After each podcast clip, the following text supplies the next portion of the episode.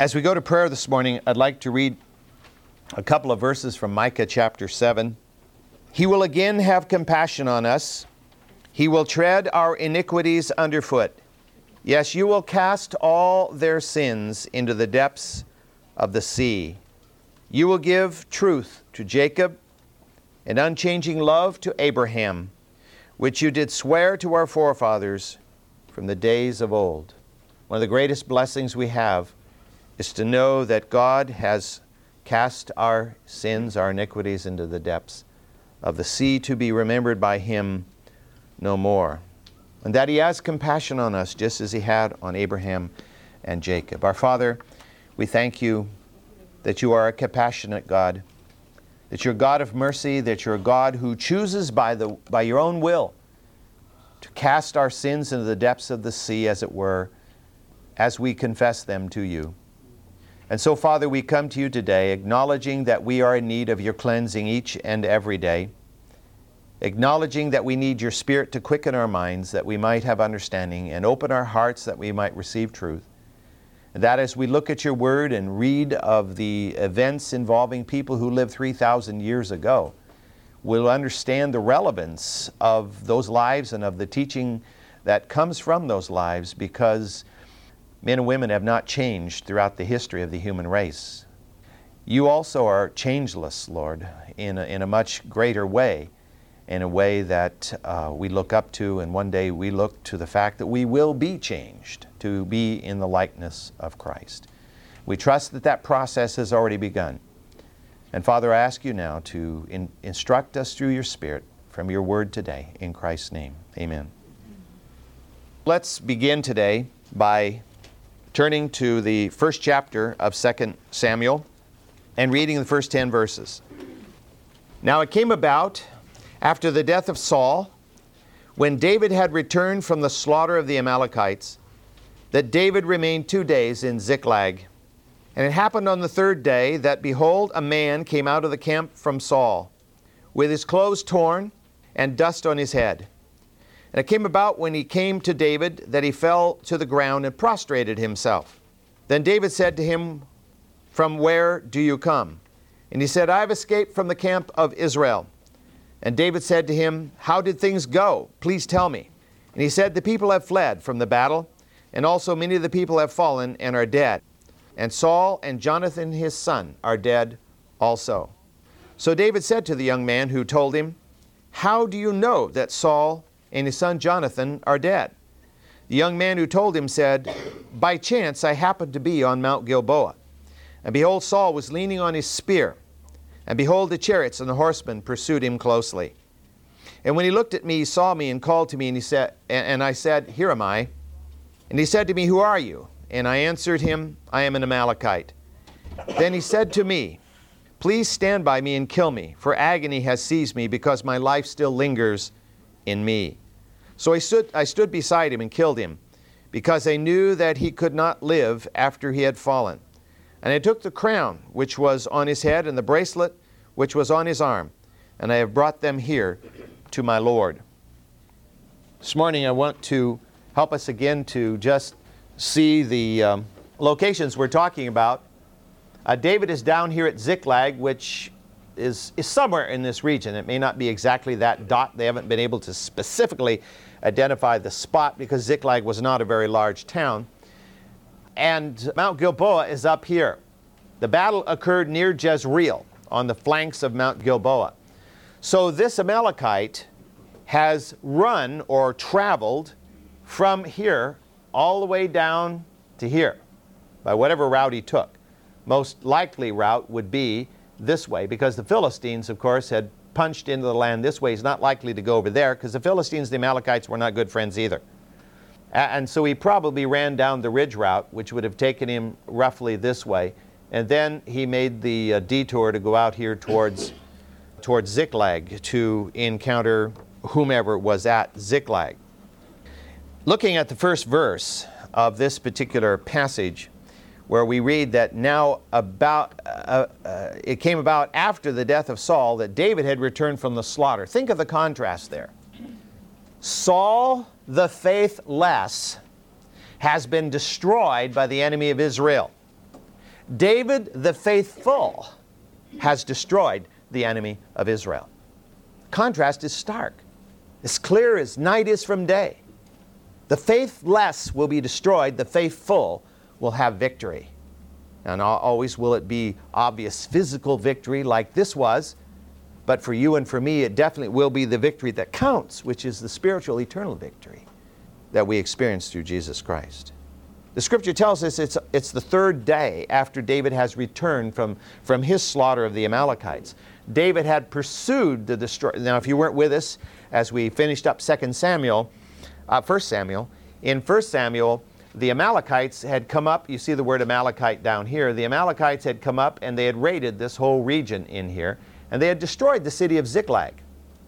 David had pursued, the, he was away at the time, and when he returned, he found the city destroyed and all of their families carried off into captivity and all their goods.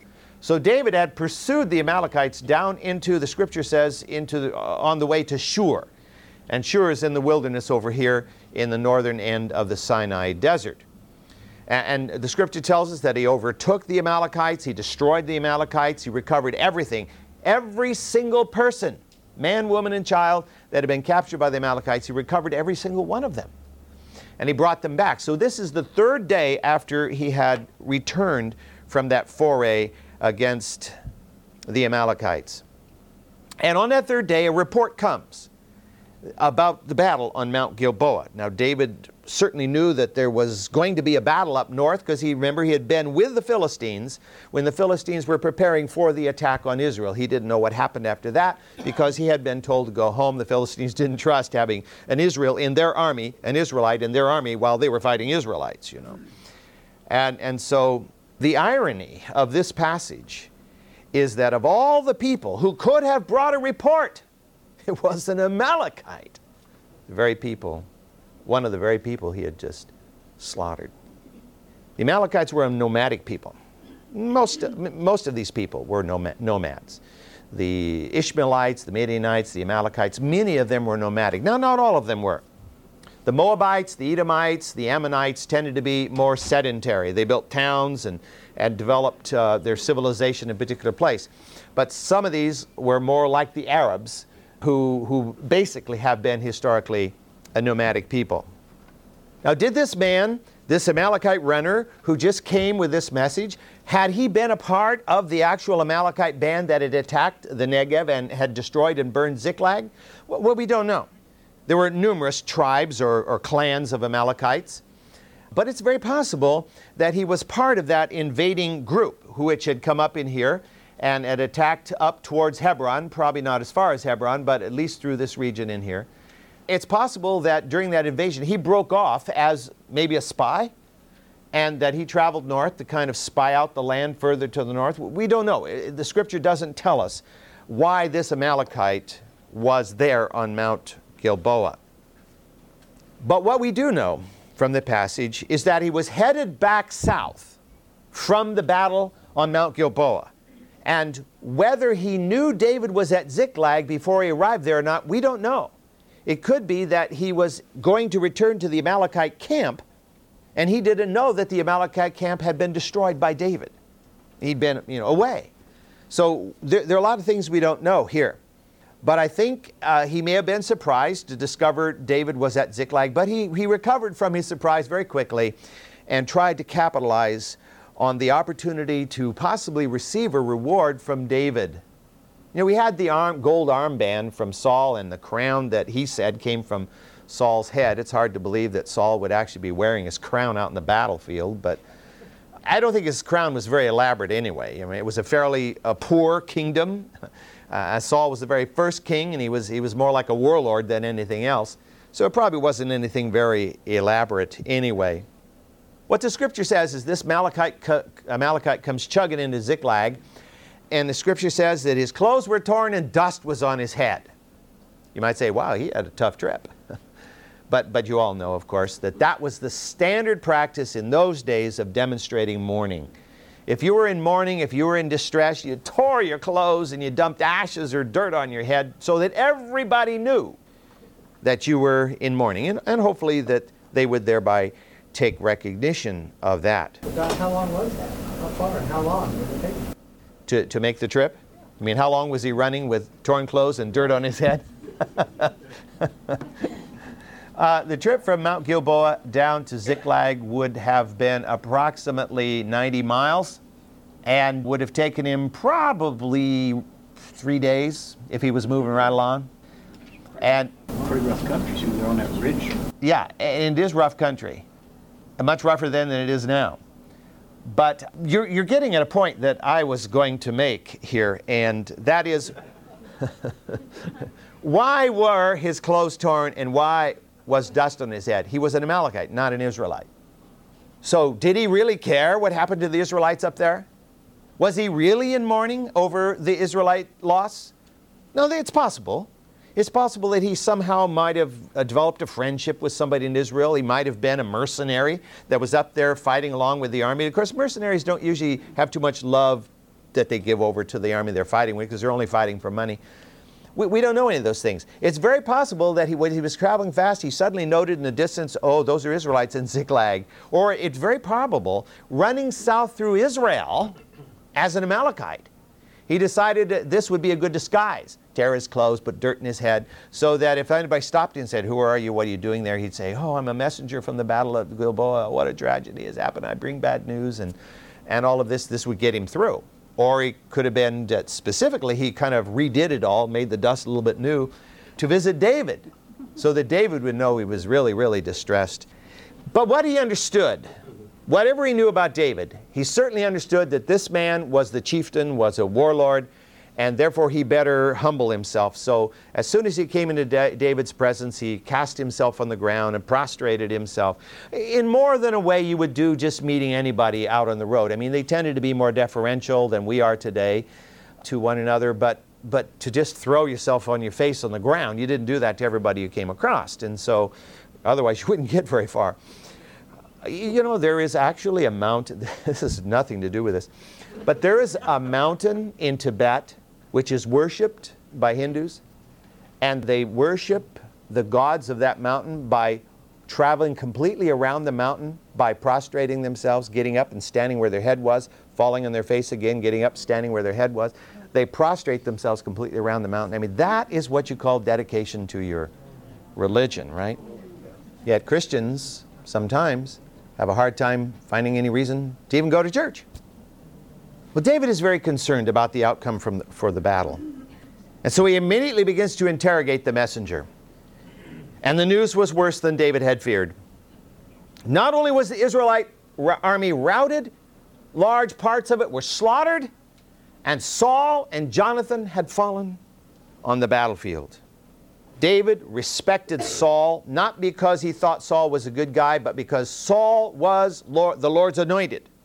So he was not glad to hear that Saul had been slain. But I believe that he was thunderstruck when the words came that Jonathan had died as well. Jonathan was his closest, dearest friend on this planet. David was incredulous at the report. And so he closely interrogates this messenger. And you'll notice he, he, he says to him, How do you know that Saul and Jonathan are dead? How do you know that? I mean, it, it, battle is chaos. You know, if you think modern battles are chaos, when, when you're fighting toe to toe, face to face, and, and, and you, all these swirling engagements are breaking out with horses and chariots and spears and arrows flying, talk about chaos. How could you know this? That Jonathan and Saul were dead. Now, the Jewish first century historian Josephus, along with some other commentators of more modern times, have tried to reconcile the words of this Amalekite with the story we have of what happened to Saul that's given to us in the 31st chapter of 1 Samuel.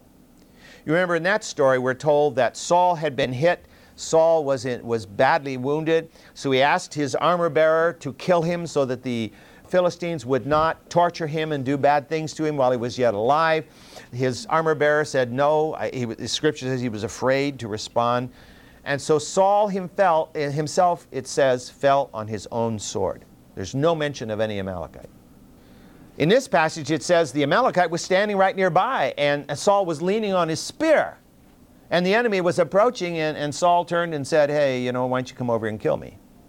Well, some have tried to work the two together here by saying the Amalekite was his bodyguard. I don't think so. what we have here is an Amalekite who has concocted a story. He's made this thing up. He's done it in order to receive a reward. Obviously, if he didn't encounter David when he got back to the Amalekites, think of the bragging rights he'd have. Here's the crown, I can prove it. Here's the armband, I can prove it. I killed the king of Israel. Ooh, you know.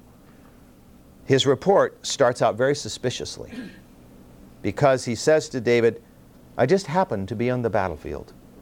I was just minding my own business, and there I was in the midst of a battle, close enough to be able to be called out to by the king of Israel, who would be at the very heart of the fighting. A wanderer is not very smart who just happens into the midst of a battle, especially amidst the army that's being annihilated by another army. To me, that reminds me of the idea of, you know, I'm just a horse rider, I'm just a cowpoke, I'm riding out on the range here, and I just happen to ride up while Custer's fighting his last moments of the little battle of the little bighorn and just happened to be there, you know. No, he didn't just happen to be there. It's much more likely that he came upon the scene and he witnessed the battle occurring. And he stayed out of harm's way as the battle was fought.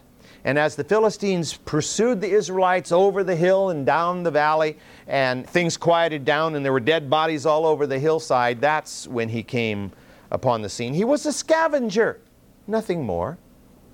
And he happened to come across Saul's body. Now, you know, he must have known enough about Saul to, to know his name and enough about Jonathan to recognize Jonathan. And, and, and of course, he took the armband off of Saul, and, and if his crown were still on his head or amongst his belongings, I mean, he's the first guy on the scene. The Philistines don't come back, the scripture says, till the next day to loot the bodies. So this guy, this guy's out there, he's got the mother load. You know, he's looting the bodies before anybody else does. And so he happens to come across Saul and Jonathan. And he sees Saul lying there with his own sword through his body. And it didn't take, uh, you know, an a- astrophysicist to figure out what had happened here. And he decides, well, there's nobody around that could deny the story, so I'll just say I killed him.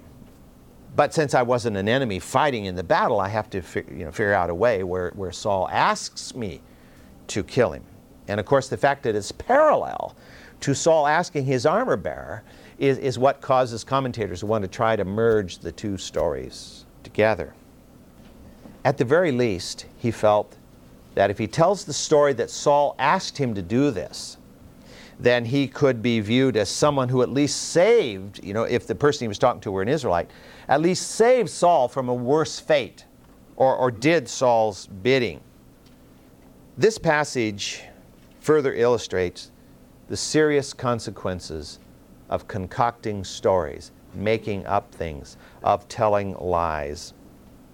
We all have been taught, at least I was when I was a kid, that lying is not a good thing and lying will catch up with you. But it seems like even as adults, we don't really believe that. Uh, at least many of us don't in certain circumstances. And in one form or another, we're living a lie, telling a lie, implying a lie.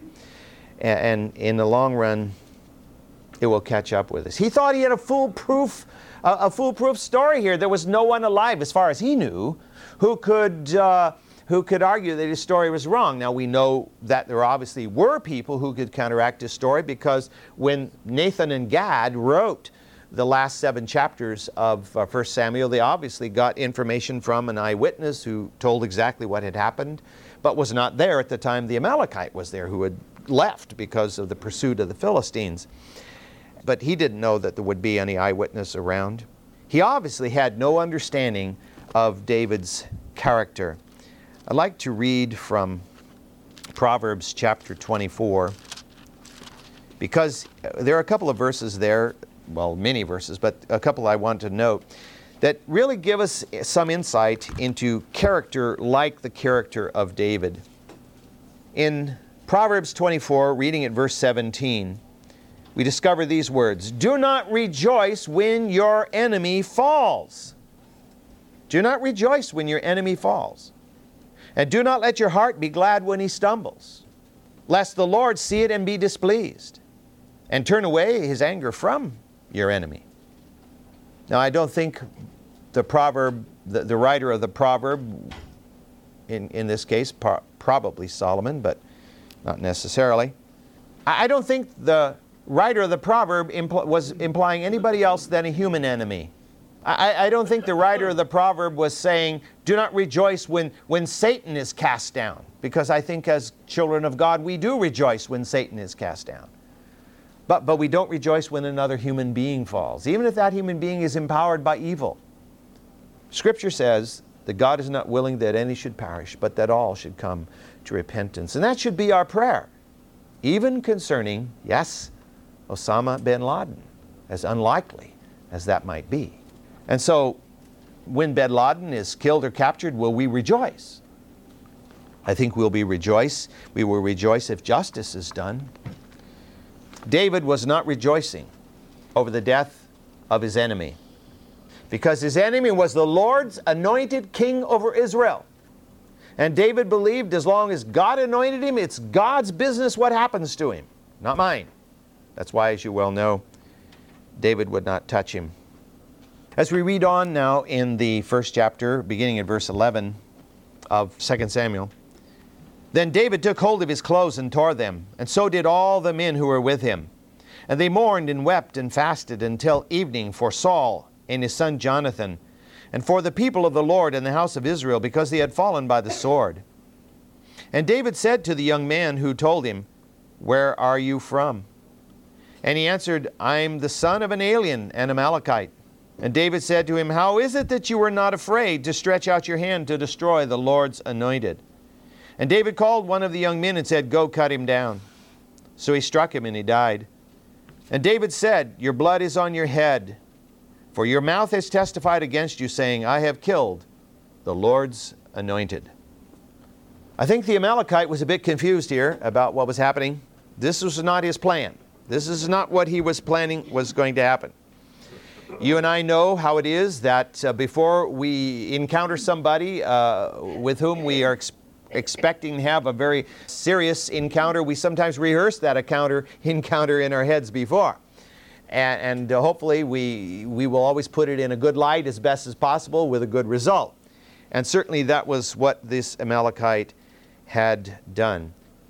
Why, why is David reacting to this good news in this negative way? David and his men tore their clothes. They didn't say, yay, throw their turbans in the air and, and dance around, you know.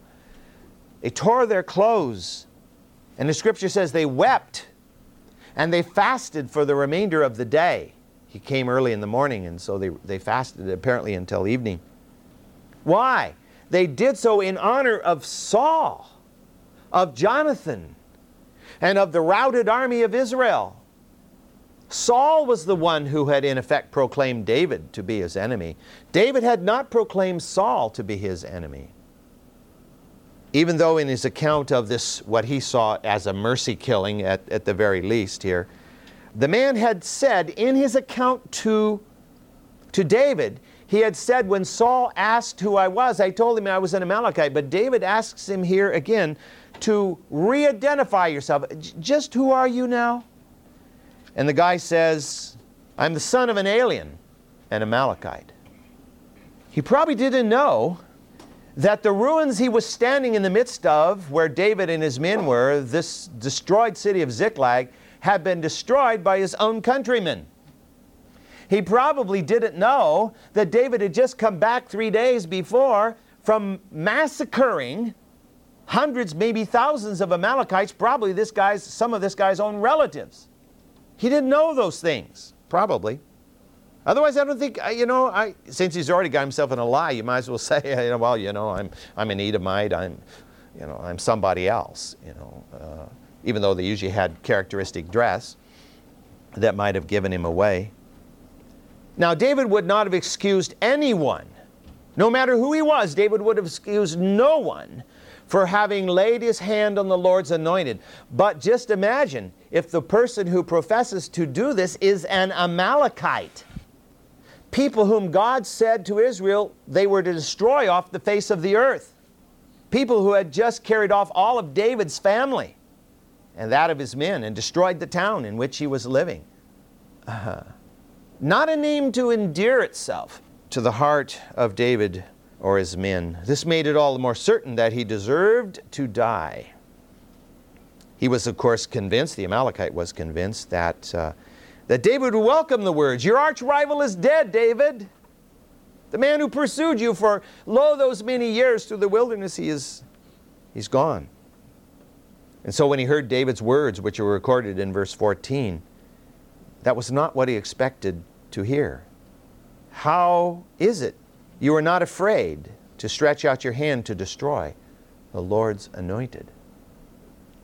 And that fear which suddenly came into his heart suddenly became horror. As we read in the next verse, and David called to one of the young men and said, Kill him, cut him down. Weren't these the people Saul was to destroy and didn't? Absolutely. If he carried out his first command, he wouldn't have lost his kingdom. This is true. He'd still be king. He probably wouldn't have died at Mount Gilboa. This Amalekite would never have had a story to tell. Yeah. There's a book that's recently been published, which is a book which describes what would have happened had the Japanese won World War II. I've not read the book. I don't buy books like that because that's not what happened. I'm a historian, not a, you know, prognosticator of what could have happened uh, if something else had happened. But, but what Larry is saying over here is what could have been had Saul been obedient. And, and the whole story of, of 1st and 2nd Samuel would be a different story, I think. So disobedience actually changes the course of history. Now, I have to say, of course, God knows the direction history is going, no matter what. And God is the overarching, superintending power of all of history. But I don't believe that God has literally gone down and dug a rut in the ground and said, this is the channel through which history is going to flow, and it's not going to deviate from this channel. God allows for humans to make their own choices. He knows what they're going to be, and, and He will bring about His ultimate plan no matter what. But there's wiggle room along the way. And Saul wiggled the wrong way, you might say. Just before David's young man struck him down, David read the, article of condemnation to him in verse 16 when he said, Your blood is on your head, for your mouth has testified against you because you have said, I have killed the Lord's anointed. You've just condemned yourself. Just think how opposite this turned out from what this man had planned. I've got the armband of the king, I've got the crown of the king, I've got the story about how I killed the king of Israel. I am going to be exalted on high. He's dead.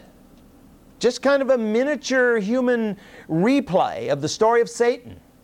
The anointed cherub who says, I'm going to exalt myself to be like God on high, and yet we know at the end he will be cast forever into the lake of fire. Not what he planned. It's obvious that the Amalekite totally misjudged David.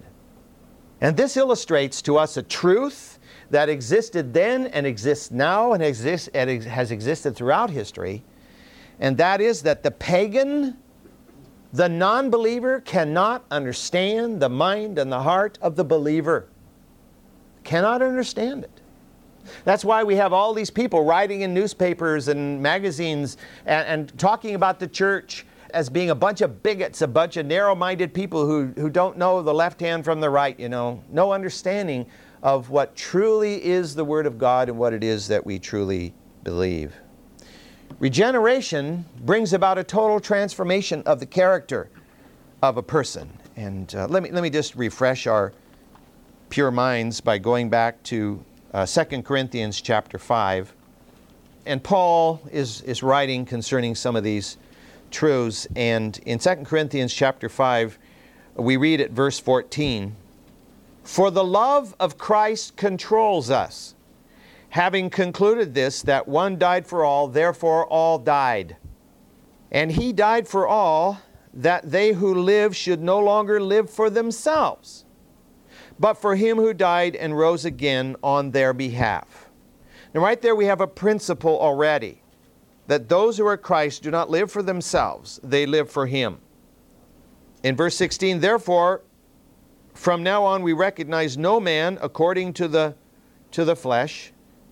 Even though we have known Christ according to the flesh, yet we know him thus no longer.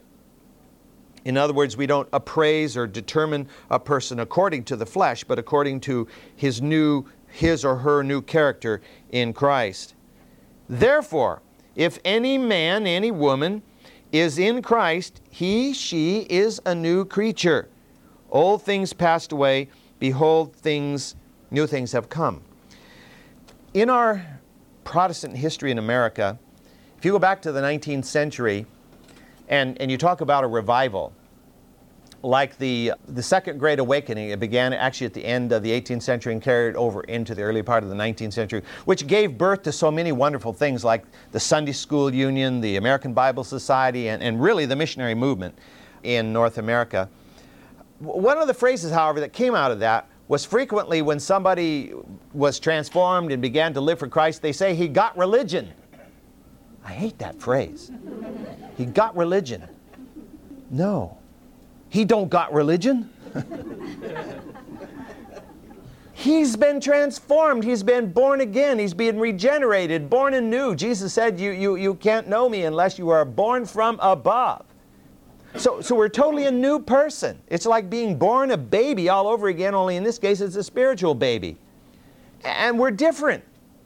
And as we grow in Him, we'll never, we can never go back to where we were before. We never see things the way we did before. And anybody who's not been born again cannot get that. Their minds, you know, there's a veil over their eyes, just as it was for the Jews who didn't understand uh, the message of the gospel of Christ. As a natural man, which the Amalekite was, he was completely blind, blind to the truth of God that fills the heart of David, who was a spiritual man.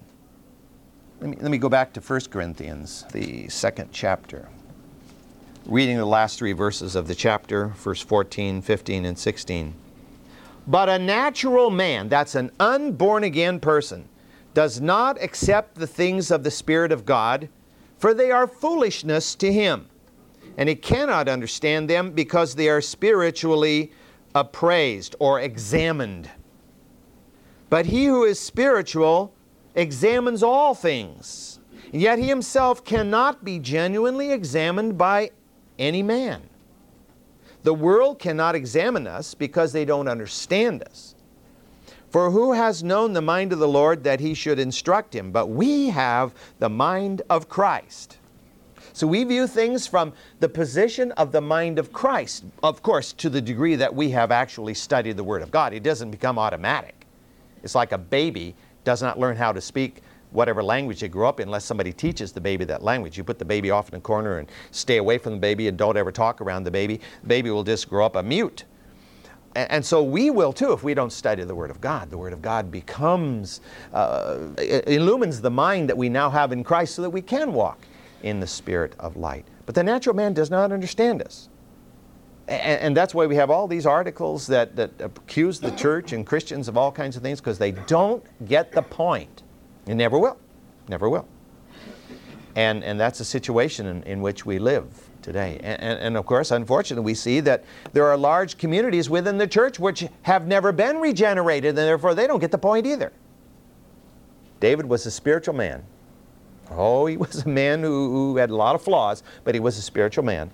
And the Amalekite did not understand him at all. He paid with his life. Paid with his life. The Amalekite was driven by what we would call eros, self love. David was driven by what would in the New Testament be called agape, God oriented, God originated love. And, and the two were as far apart as you can be. And the Amalekite told the story of his killing of Saul for personal gain alone. And David reacted not out of his own feelings because he should have been glad. So obviously, his reaction was based in his jealousy for the honor of God's name. That's who he was really honoring by slaying this Amalekite for having touched God's man. Well, let me just say a couple more things about this. Some may criticize David for being too narrow minded here. I mean, the poor guy didn't know what he was doing. You know, he thought he was doing a good deed, so why are you so harsh on him, David?